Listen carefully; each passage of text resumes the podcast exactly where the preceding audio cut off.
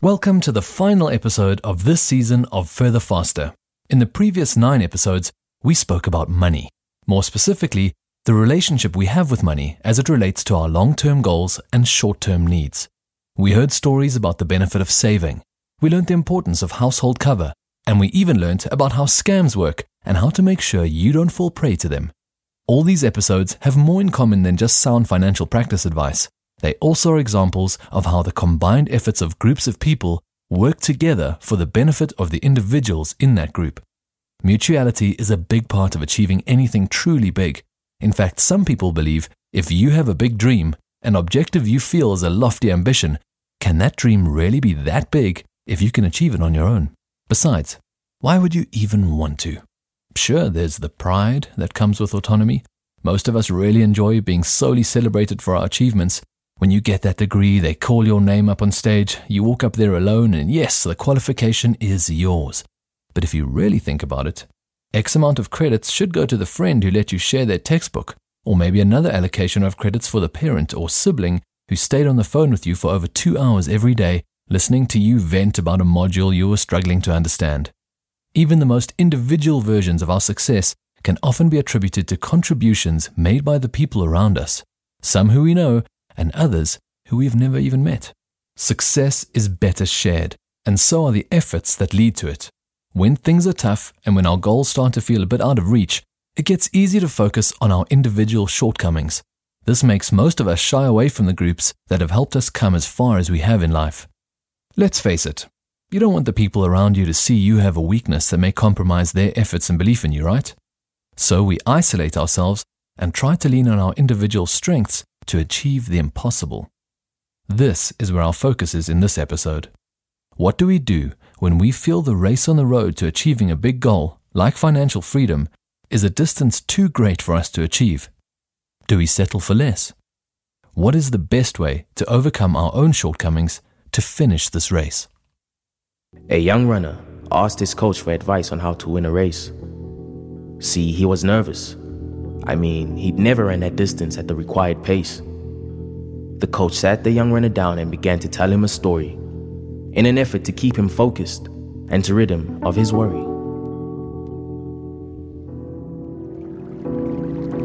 A boastful young cheetah, far from humble, said to all the creatures who lived in the jungle, If you beat me in a race from the river to my den, then I won't eat your race or your next of kin. Maybe they'd run in vain against a foul feline, but the offer he made they could not dare decline. Perhaps the final outcome of their grand motivation could assist them to outrun him on the odd occasion. Now, this pleased the cheetah, in his delight he scorned. Choose who you will feature, have them meet me at dawn. For all those who beat me, a guaranteed life of peace. For all those I defeat, I will feast on piece by piece. The first to try and fail were the bunnies and hares, with the fate of their tails in the jackrabbit's care. The jackrabbit started strong, hopping to a narrow lead, but it didn't last that long. The cheetah passed him with ease. Cheetah won without haste, and Bunny was now his feast. Who knew victory's taste was that of bunny beef? The sprightly jackrabbit still lost in spite of his ability, and the antelope chose the springbok for her pace and her agility. The race between Springbok and Cheetah was by far a much closer affair, with each of the Cheetah's stride matched by the Springbok's leap in the air. Now shocked by the race leader as they approached the finish line, Springbok now ahead of Cheetah in a show of pride ran close-eyed. The Cheetah laughed at his foe, who was skipping side to side. Foolish buck! Didn't you know? I've been jogging the whole time! All that running can cause one's appetite to swell. And that night, Cheetah's main course was slow roasted gazelle. Reflecting on the results of the past two days, the peregrine, the duck, and the bird with the steely gaze discussed amongst themselves and all the other birds a strategy to helm based on what they observed. Unlike the other felines, Cheetah loves to run alone. One on one, he delights. Within a group, he grows. The birds agreed on a plan, then sent a message to the cheetah. Albert clan against your cat clan. Snatch our eggs if we don't beat ya.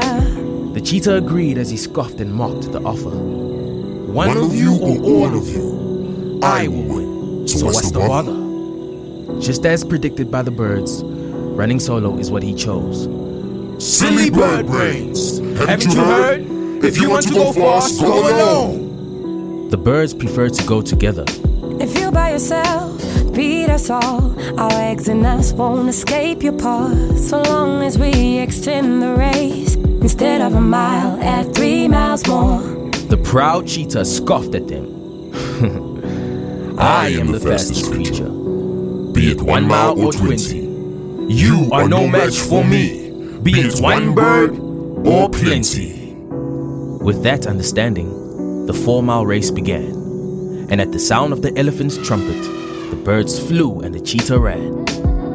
Right from the off, the cat was in the clear, and every now and again checking whether the birds were near. But alas for the birds, they were way behind.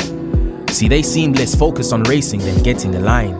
You see what they knew, the shape that they flew, determined the distance and the pace they could move. So every 200 meters or so, the birds alternated positions, row after row.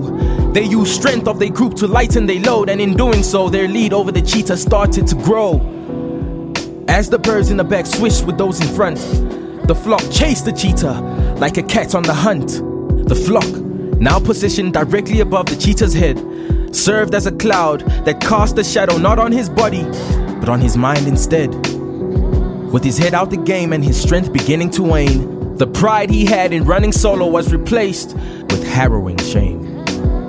So you see, my young runner, said the coach to the young man, to go further and faster than you usually can, do not run as a loner, but instead fly as a band.